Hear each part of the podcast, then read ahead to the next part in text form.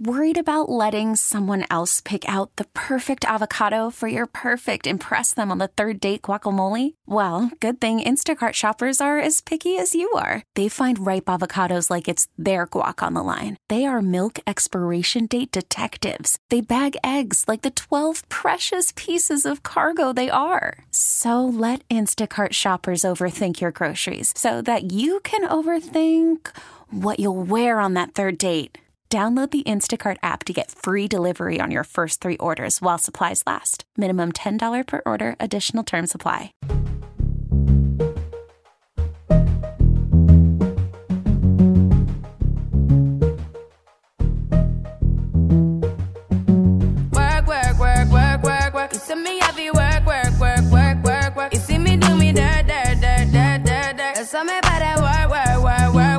Welcome into a March 8th edition of the WEEI Celtics podcast. I am your host, Samuel Barnaby Packer, joined as always by Jared Weiss. Jared, how are you doing this fine Tuesday? Wonderful weather we're having. Beautiful weather. It's going to be even better on Wednesday. 70 degrees. 70 perhaps. degrees. And then it's going to rain when we're going to the Celtics game. How nice. It snowed on last Friday, and now it's going to be 70 degrees on Wednesday, which is absolutely crazy. Love global warming. Just a huge global warming fan in my book. Just the sooner you can get me to spring, the better. hey, hottest year on record this year. We're doing pretty Yeah, well. and you know lo- you know, it's because of all those hot takes, of course. Damn right it's about the hot takes, and they're about to get hotter because we're going to about to sit down with Jake Fisher of Sports Illustrated. He recently wrote a piece about the Warriors, which was uh, top notch. So he wrote for SI.com basically the Bible on how to beat the Golden State Warriors. He went and talked to all the teams that had beaten the Warriors up. It published right before the Lakers beat them, which I still can't believe happened. Uh, and I remember thinking, "Oh wow, the Lakers are on playing the Warriors. This is going to be worthless." And then, sure enough, it, that had, that happened. They destroyed them. But so Jake went and talked to everybody that matters on all the teams that beat the Warriors and tried to understand what was it that these teams did from a defensive strategy and an offensive strategy that worked great for them. We're going to go in depth on this piece, hear from Jake about how this piece came together, his approach and strategy. I mean, Jake's one of the best reporters covering the NBA right now, and he happens to live in Boston, so we get to sit with him at games, which is a lot of fun, and hear him shit all over uh, Sam's ideas for which guys are great uh, basketball players at dinner time too. Yeah, Jake's a, a big contrarian and often um, kind of stomps on my dreams. Um, so it's kind of tough for me to have him on, but he's a smart guy and I respect his opinion. Um, so before we want to go to our discussion with Jake, I just want to give a brief shout out to Reddit user Eddie's 2010. He's uh, active on the our Boston Celtics, and he always does a nice recap of our podcast. So shout out to Eddie. Thank you for doing that. We really appreciate it. And now it's time for our, our talk with Jake. Obviously, we want to start off talking about the the Warriors and the article you wrote. Um, I was just kind of curious about your your process of setting that up and kind of how basically how you went about all of that and just trying to set up those interviews and what you were trying to get from each uh, each player you talked to. Okay, yeah, that's actually you're the first person to ask that question about this piece. Um, basically, what I do every month is I, since I'm a writer based in Boston, just like you guys, I write down which teams are coming that month. Um, I figure out what their what their I look around what their schedule is around those games. So like, I'd see if a team's on a back-to-back the night before, or if they're if they're in the middle of a road trip and they played two nights before, that means they're probably going to have a morning shoot around the day before, um, or a morning practice the day before. A lot of teams do that at Emerson, which is really easy for me to get to. So if I can go there and not have to deal with the game day, um, the game day complications where, as you guys know, there's only roughly 45 minutes before a game to talk to people. And if a certain player has a certain specific pregame warm-up routine that they're out on the court during that time, you're SOL and you just you can't talk to them. So I try to take a big picture, looking at the next like four or five weeks or so ahead, to maybe see if I have any other contacts around the league. If I know their agent or something, I can start doing some prep right before that player or that team or that coach actually comes in, into town. And I try to see if there's any also overarching storylines between a few of those teams. So if there's a player coming on March, like the Rockets come to town on Friday, I haven't done any prep because I've been out of town and I'm just closed a big story last week. Um, if I was looking at a story about like JJ Redick and I knew the Rockets were coming to town, I would make sure I had an opportunity to try to get a question to Dwight Howard about JJ Redick, stuff like that. So it just conveniently worked out over the last couple of weeks that the four, four out of the five teams the Warriors lost to were coming through Boston. Um, and it was actually just four at the time. I was ready to close the story after the Bucks came last. Uh, I believe they came February 25th. Um, but I was I was really really fortunate that the Blazers, after they beat the Warriors, they destroyed the Warriors after the All Star break. They were coming to Boston the next week, so that definitely. Some, obviously, with reporting, always comes down to sometimes it's better to be lucky than good. I was very uh, lucky that the teams came in the order like that. Um, but in terms of actually getting information to complete the story, and I watched all five of those games from start to finish. I took pretty detailed notes about um, different things teams did schematically, both on offense and defense. Um, and that's what coaches and players respond to. I mean, when you're in a scrum or there are two or three guys surrounding a player at his locker, the last thing a player wants to do is go through the motions and just ask. And they don't want to hear, you know, what's this feel like to play against Steph Curry? Like, that guy's a professional basketball player too. He doesn't want to talk about playing against the Warriors. He wants to actually talk about himself and basketball is their business. They respect the game planning process, X's and O's, stuff like that. So I really tried to find specific things that they did. Like I watched the Pistons film and I saw that they switched Marcus Morris a lot onto Draymond Green. Like he he was able to switch the Steph Curry Draymond Green pick and roll. And when I when I brought it up to Stan Van Gundy, like he was appreciative that I actually put in the time to understand their game plan and ask him a specific question, rather than just say, "Hey, what was your game plan to beat the Warriors?" You're, you're probably not going to get a great answer.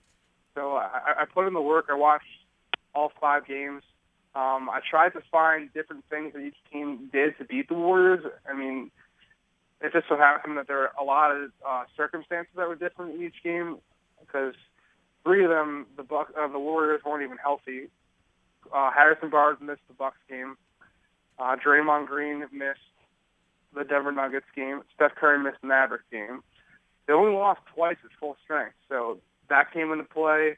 But all those teams are also very, very different. Like the the Bucks, obviously their length jumps off the page. The Mavericks have a pretty vaunted offensive scheme. The Blazers are a young team that really uh, that had just kind of discovered their identity of late.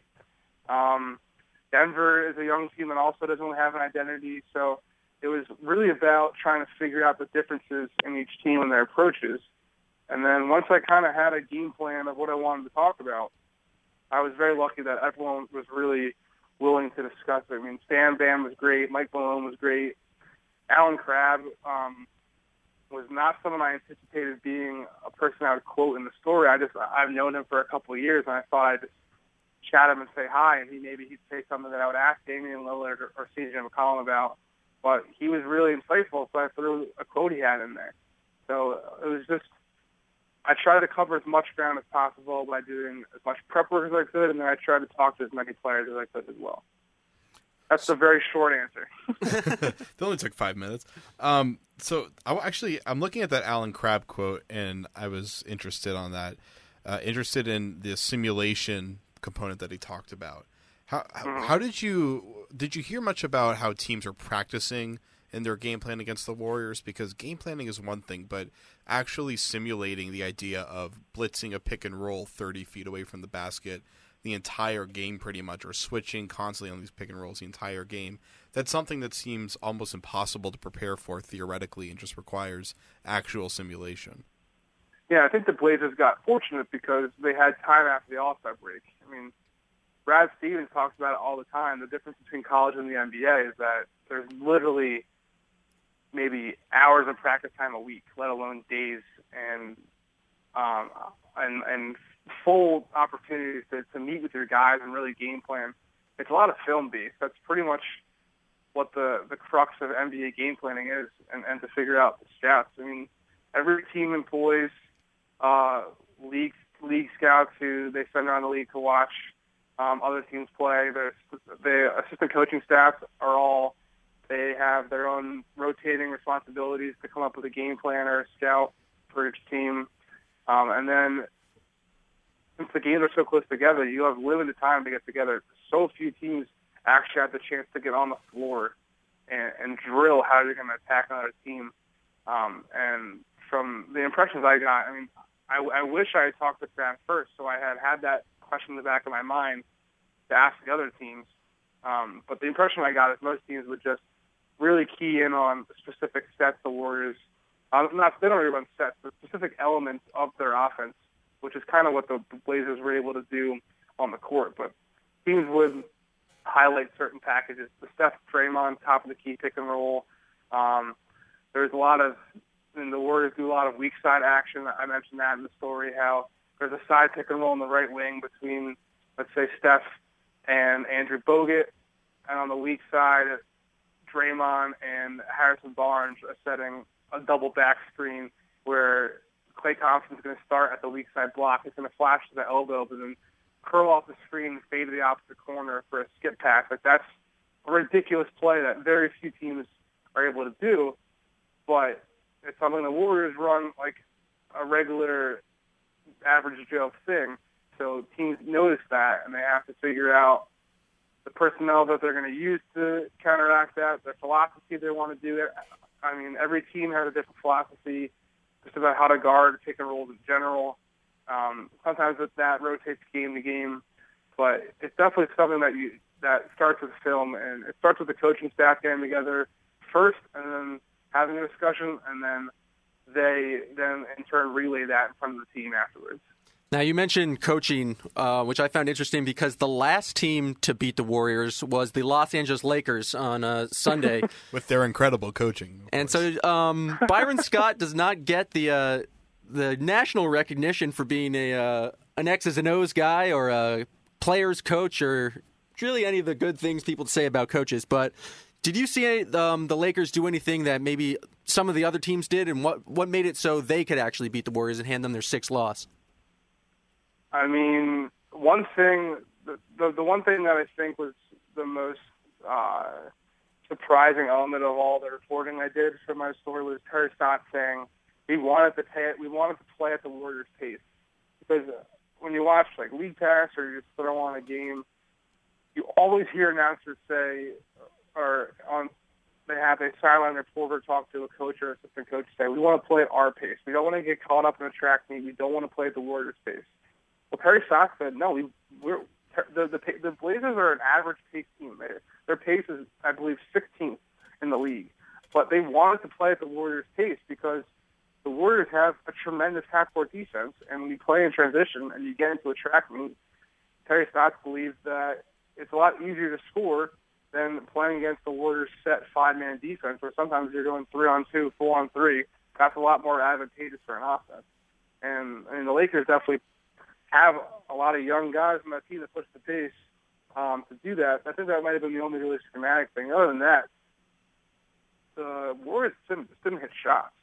I don't know how much of that was um, in relation to the Lakers defense. They're the worst defense in the league, so I don't think it was anything to do with the Lakers defense. Um, but I mean, no matter what you do to game plan them, you have to pray that they're going to miss shots, whether it's because of your defense or just out of sheer dumb luck.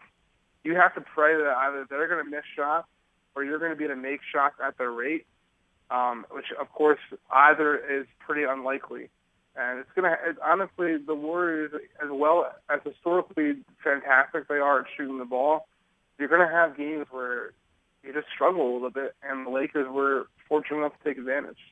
The Lakers got lucky where it was pretty much the only game in the last two years where Steph Curry and Klay Thompson were both horrendous from down, or just couldn't hit a shot pretty much anywhere on the floor.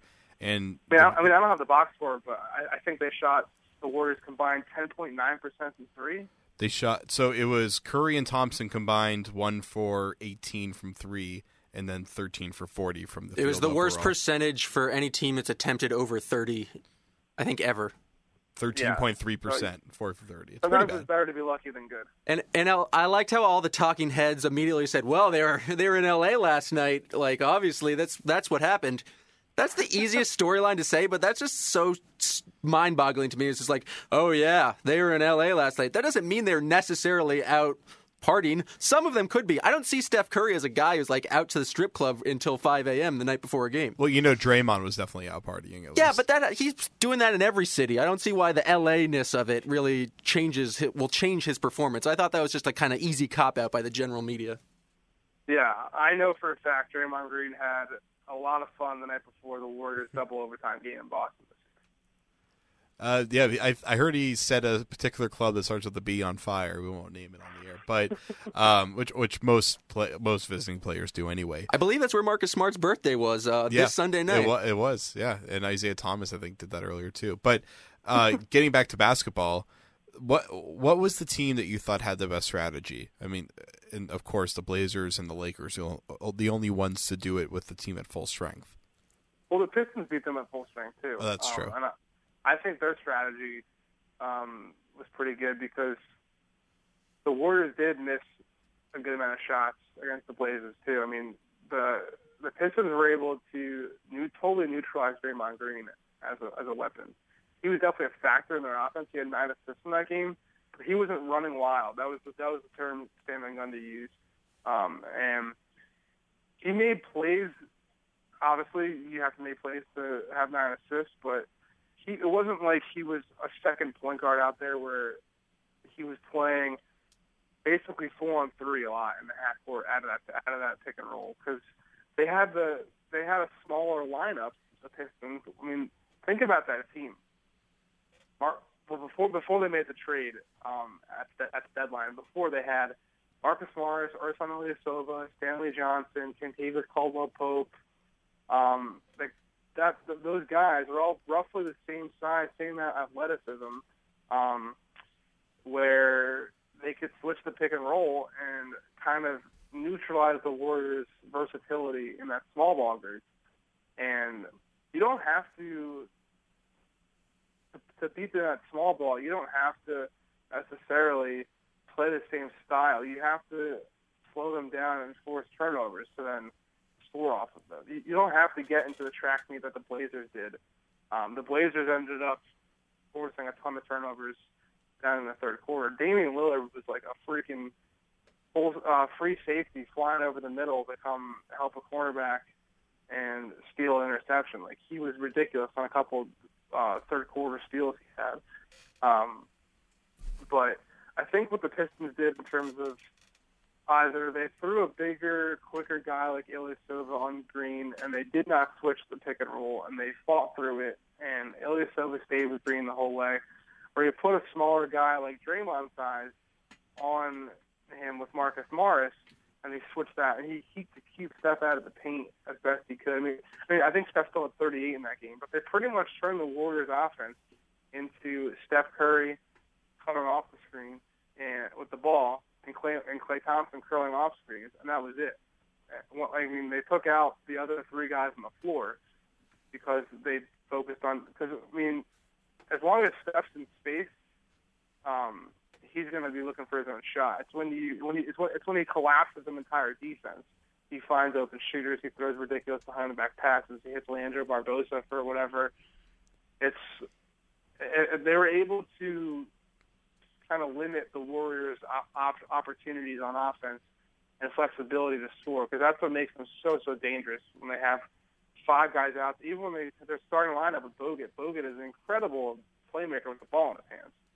So if you can limit their playmaking opportunities, like I think Detroit did, um, I think that's a pretty sound uh, game plan. All right, we're talking to Jake Fisher from Sports Illustrated, and this is the WEEI Celtics podcast. So we have to ask you uh, about the C's. And one of the reasons I wanted to have you on is because in the um, in the Celtics media room before games, often uh, the guys who cover the Celtics every single day or, and or go to every single game, they'll get um, pretty excited about some players. Um, maybe overhype them a little bit, but Jake's always the one to come in and just say, "No, that's absolutely wrong. You guys are all insane." so I think he offers us uh, some nice perspective on just kind of another view of the Celtics because it's it's not something where you're like with the team every day and you're not develop like at least me, I don't really claim to have any journalistic integrity. Like I'm just pretty much a fan of the team. I'm going to put it out there right now. That's why I'm here to balance it out. Yeah. Um, so Jake, I basically want you to uh, crap all over my fan dreams of the Celtics and give me a brutally honest uh, take on this Boston Celtics team. Specifically, how far do you think they could actually get? Is an Eastern Conference Finals possible? As kind of every Celtics fan wants to believe it is. I, I do. I think it's possible. Um, matchups obviously always come into play, but I think the key is going to be how much production they can continue to get out of the front court. Because right now, Jared Sullinger is putting up some like historically good numbers. Kevin O'Connor always throws out these stats for like Sullinger is only one of four players in NBA history to have 16 points and seven rebounds and whatever. Like he has in in spots performed ridiculously well. Kelly uh, Olynyk's obviously going to change things when he comes back. Um, but like the, the production they've been able to get out of Sullinger in those smaller units with Jake Crowder at the four, even Tyler Zeller at times. Um, Amir Johnson kind of hasn't really fit into the fold in those in those aspects. But I, I'm skeptical of Sullinger and Zeller's abilities defensively in the playoffs. And I'm also skeptical of the Celtics offense in the playoffs because when you have time to game plan for one team over the course of two weeks, it's a lot harder to score. And right now, I mean, I grew up in Philadelphia idolizing Allen Iverson. Isaiah Thomas is putting on the best Allen Iverson impression that I've ever seen. And he's fantastic to watch. I love I really enjoy going to Celtics games this season compared to years past where they were not very good. Um, but if you're able to kind of limit Isaiah Thomas in a seven-game series, they don't really have any other players who make plays off the ball outside of Evan Turner. And well, Evan Turner's had a huge comeback season. If there was comeback player of the year award in the NBA, he might be the number one guy for it. I mean, last summer there was nobody offering him a, him a contract outside of the Celtics, and now he's probably set himself up for three years, twenty-four million, maybe, maybe even more in this rising cap. I've been hearing higher get, than that even. Yeah, maybe he's going to get more than years. ten million dollars a year. Ten's the number Yeah. I've been hearing in the market. Yeah, now. yeah, maybe he's going to get. I, I, I don't think he'd get more than three years, thirty, but like.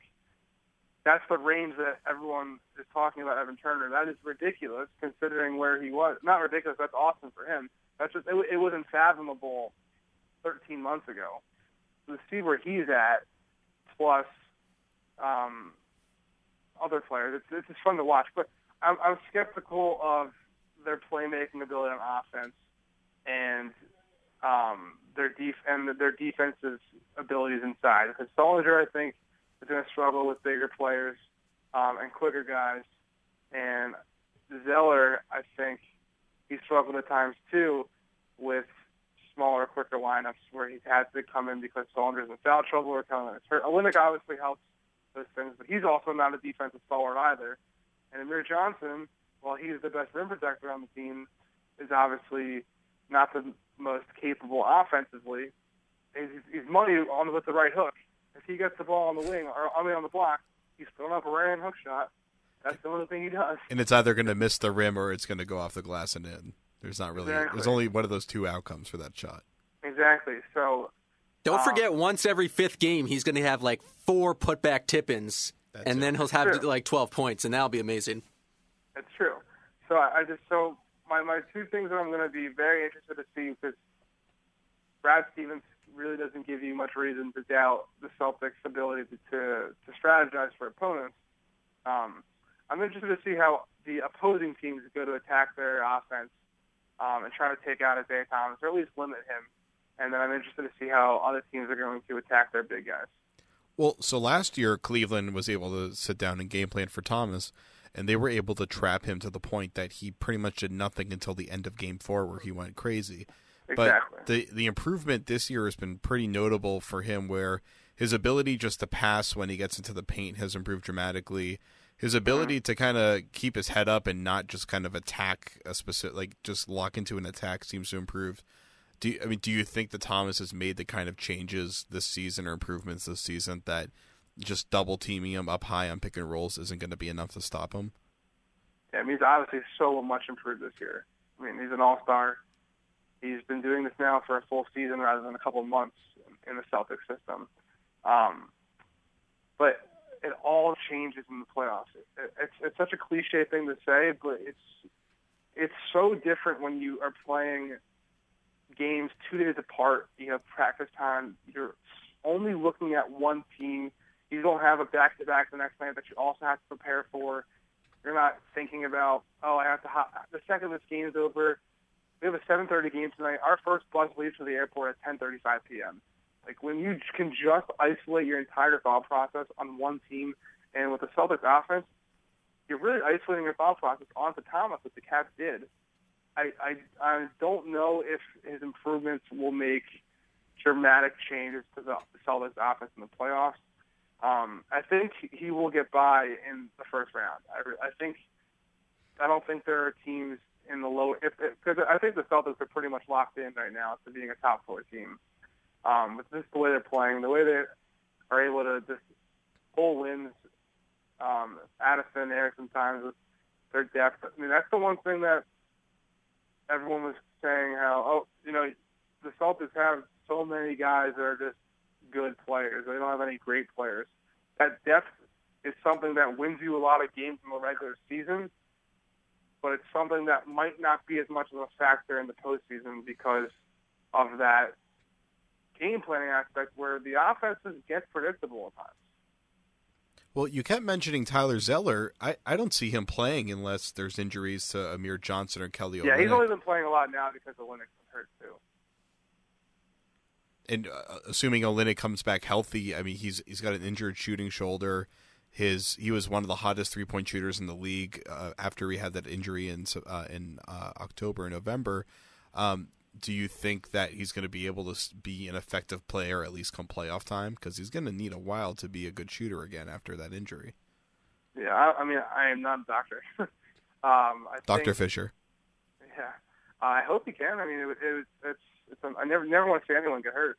Um, it's in the Mar- it's in the beginning of March right now, so you got two full months to get back in the swing of things. In terms of just getting into a rhythm of your shot, I think he has plenty of time. Um, but without knowing his um, the status of his of his injury, I can't say for sure. But if he's able to get healthy in this time frame, in terms of just finding a rhythm in the field for the ball, um, I think he definitely has ample time to get back to level. I mean, he was he was he had the sixth highest three point shooting percentage at one point this season. He's obviously a huge asset to this team when healthy. I think I want to bring up the point you mentioned earlier um, about their their lack of defense in the low post because you talked about um, we've seen it countless times this season. Evan Turner being a primary ball handler handler in the fourth quarter, and if you gotta have an op, like an option that's not Isaiah late in games, you kind of want to have Turner on the court, and that basically means the Celtics are going to have to go small.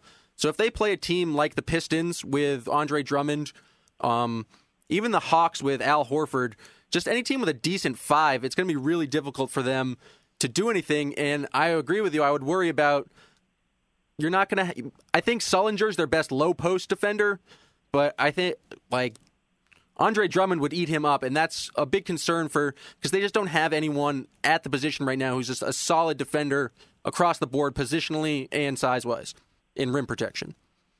Yeah, I mean they can only get by with Crowder at the four if they have a bigger, like a, a sizably bigger player at the five. I mean, they don't have uh, a, a, a guy who's like six eight, wing by true nature, who can shift down a spot and jostle with smaller five. They don't have that guy. Crowder is obviously unlocks so much for them defensively because he can he can truly guard one through four, but that five man, like you said, I mean, look around. If you look around the East, I mean, the teams that are in it, like on the outskirts, Detroit, Washington, Charlotte, they all have a big. I mean, Gortat is someone who's been slept on a lot this year, but he's had a pretty decent year despite all the Wizards' struggles.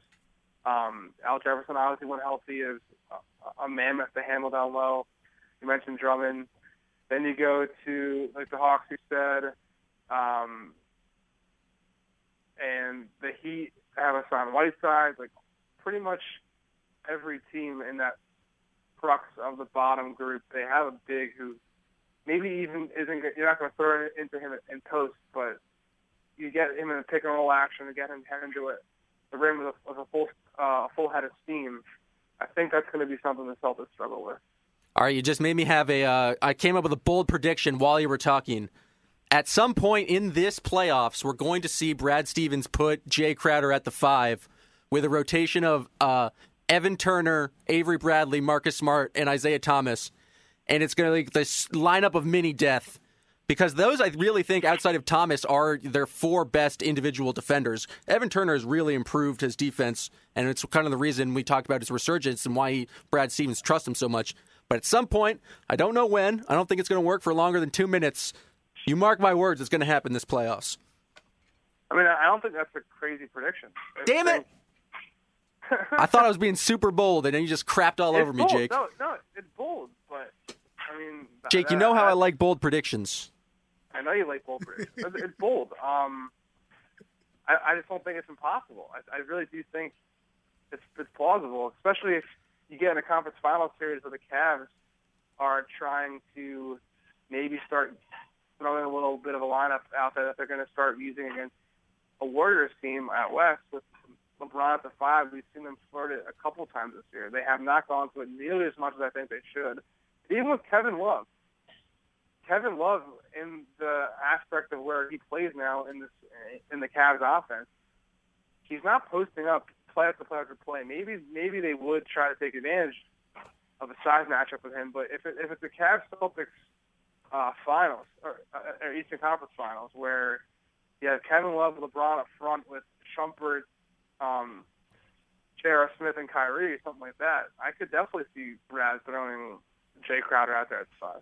So that is the exact example I was thinking of, and I think Cleveland could counter where they would try to post Crowder up with Love, and that's where Marcus Smart swarming in really comes in handy, and that's why that lineup works because you have major hands guys like Smart and Bradley out there that can try to quickly double team and that can neutralize a post up advantage like that. They're going to have to go to it at some point. They're going to because every well coached team throws out some wrinkle that you haven't seen before from them, and that seems like the one that makes the most sense. And it's something that they've been experimenting with down the stretch.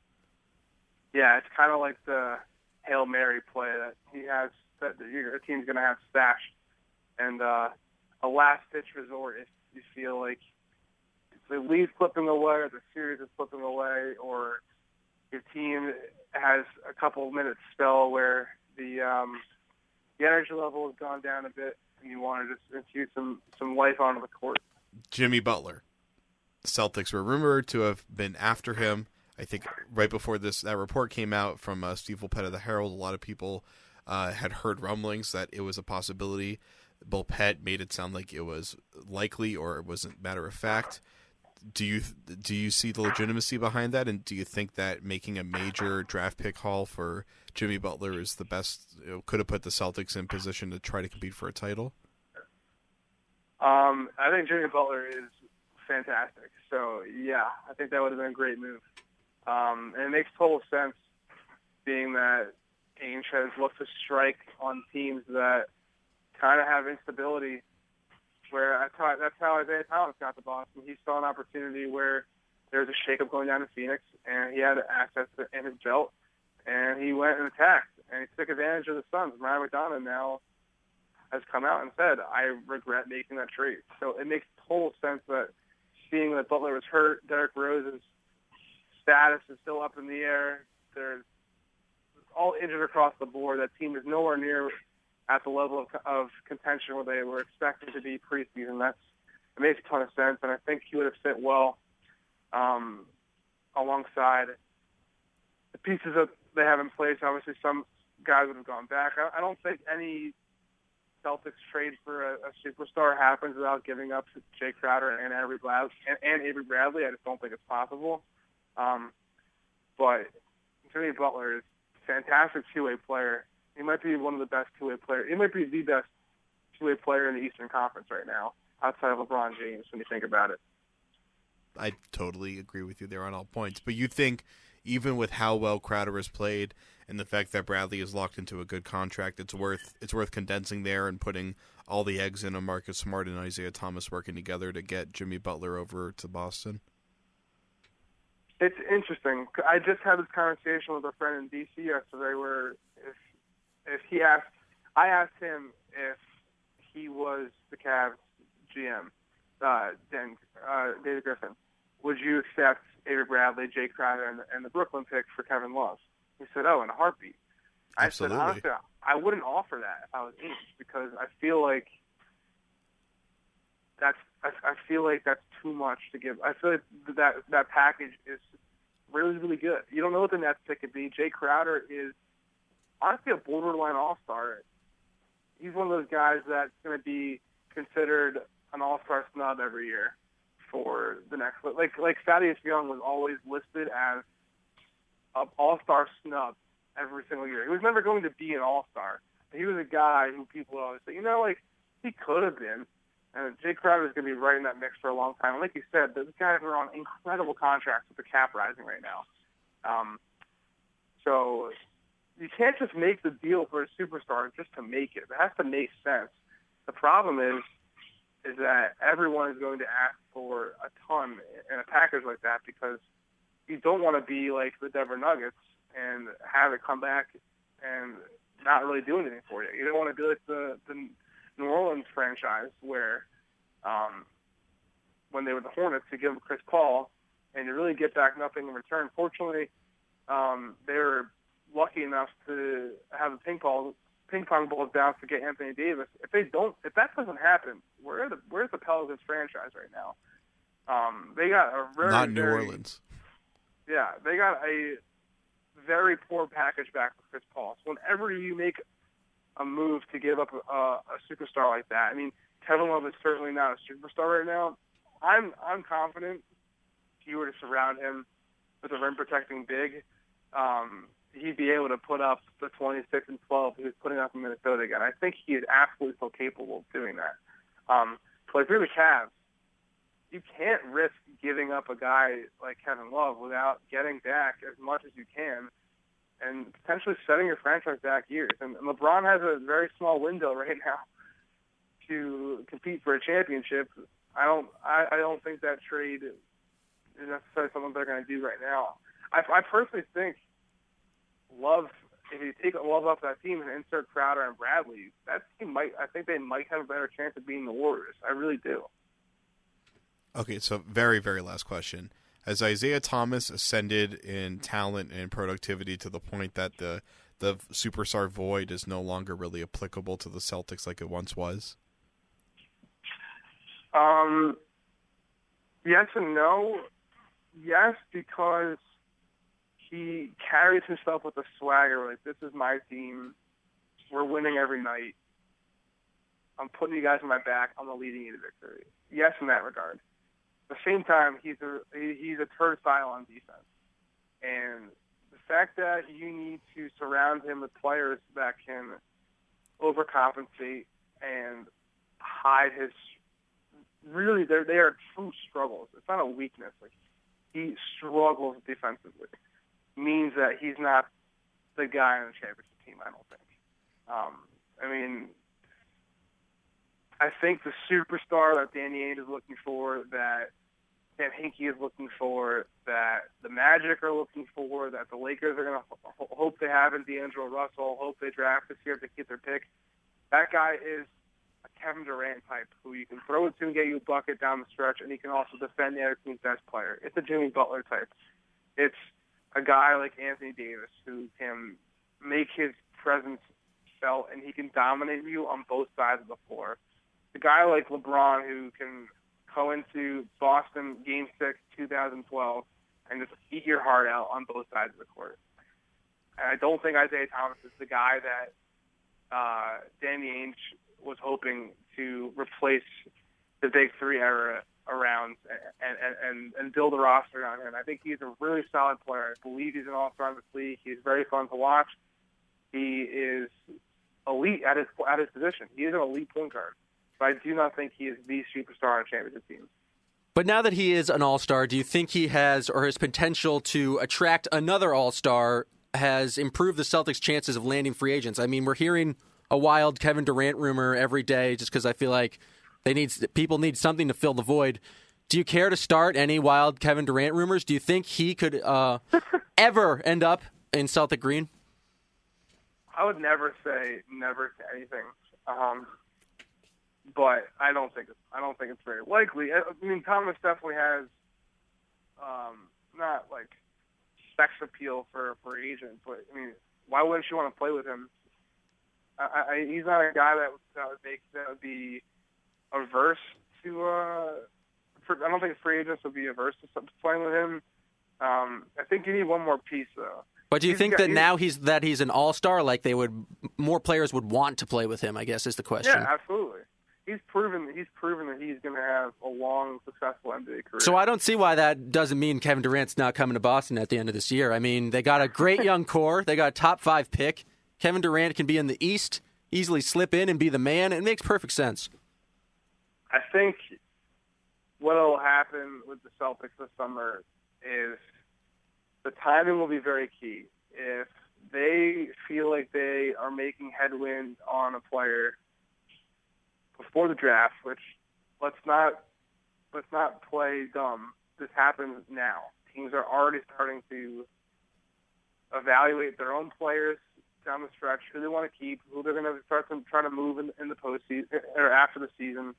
Um, teams are starting to figure out what their position of draft, which what, what positions they're going to try to draft high, and then they're going to start under under the table talking to player representatives. It happens, um, and if they start feeling like they have a guy coming, or they have made move, they have made headwinds to bring a guy to Boston along Isaiah Thomas, they can leverage some assets um, to to try to make that roster more appealing, and then get a and then get that guy. Um, I don't I don't know what's I don't know what's going to happen, but I feel like they will make a pretty monumental move this summer because you don't want to get to a point. Speaking of Kevin Durant, you don't want to get to a point where your team is built like the Thunder, where you have so many young guys you physically can't afford to pay them because even with the salary cap jumping, you could, contracts are always based on percentages of the cap. They're not just based off of what a player's value is. So while Evan Turner might might make ten million dollars a year after this season, a couple of years that that is, that, that is proportionate to him making about six and a half million dollars a year three years ago, which doesn't seem like too much. So, in terms of how like if, if you don't have the superstar, Isaiah Thomas is a superstar you build around. You draft around him, Crowder, Bradley, Marcus Smart. You're trying to get a, a, an elite rim protecting big guy. You you have Kelly Olynyk. Eventually, you're going to have like ten guys who are all going to start needing to get paid, and you're not going to really pay them all. So you're going to have to consolidate the assets, the assets at some point, and I think that point is the summer. Long story short. All right, uh, Jake Fischer of Sports Illustrated. Thanks for joining us, and um, let the people know where they can find you on the internets. What's your Twitter Uh, wait, handle? Wait, wait, I don't get to give my hot take. Oh yeah, if you have a hot take, uh, give us the hot take. The studio's on fire here. We're waiting for you. All right. My hot take has been the same thing for three years. I think fouling because you have a foul to give is 99% of the time so ridiculous and stupid. Because a lot of teams will do it. They'll have like Steph Curry at the top of the key. They'll be dribbling off the clock for 10 seconds. Your defense is set for 10 seconds, and all of a sudden he takes one dribble to the hoop and you foul him because you have a foul to give. But your defense is set, and now you just burn a foul on one of your players, and that could come to hurt you down the stretch. And all all it does is it forces the team to inbound the ball. Sometimes they'll draw an out of bounds play that will even hurt you. They'll get an easy bucket. I've seen the Celtics, do that a lot. They'll they'll get fouled because the other team has a foul to give, and then Brad Stevens makes some signal, and Marcus Smart sets a back pick, and Avery Bradley's cutting the baseline as an easy layup. I only think giving a foul to using a foul to give works in transition opportunities. And I think every team who just fouls or have a foul to give in the half court is moronic. That's my hot take. Even though it just won the Celtics that game against the Knicks, where they fouled Carmelo with three seconds left, and then Melo took a thirty footer with Marcus Smart in his face. Well, that's because the Knicks have Kurt Rambis as their head coach. That is exactly what I was hoping you would say.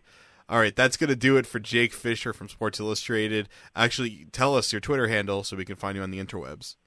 Uh, my Twitter handle is at Jake L Fischer, um, F I S C H E R, and that's pretty much it. But I, I I don't tweet as much as I don't think either of you guys, but I'm on there. I, I, I share some thoughts. I don't have as many hot takes, but I contribute to the conversation. Yeah, you start generating some of those hot takes because you came out firing with the out of timeout stuff. I want to hear what else is going on. I want to hear like your half baked um, hot takes. Yeah, I'll start. I'll start putting more of a stream of consciousness out there. For Yeah, because guys. you took three years of uh, observation into that one. I just want one you thought about for maybe 15 minutes.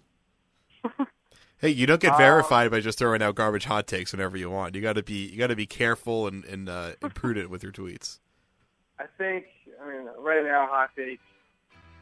I think uh, every player who, every player who has even a remote chance of getting drafted should never even think about staying in college.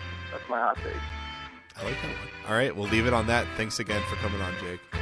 Thanks for having me, guys.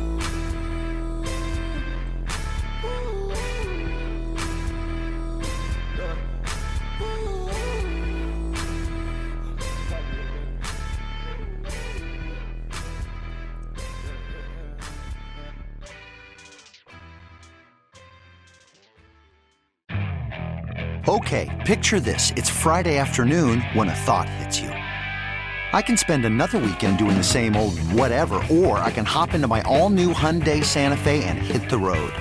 With available HTRAC, all wheel drive, and three row seating, my whole family can head deep into the wild. Conquer the weekend in the all new Hyundai Santa Fe. Visit HyundaiUSA.com or call 562-314-4603 for more details. Hyundai, there's joy in every journey.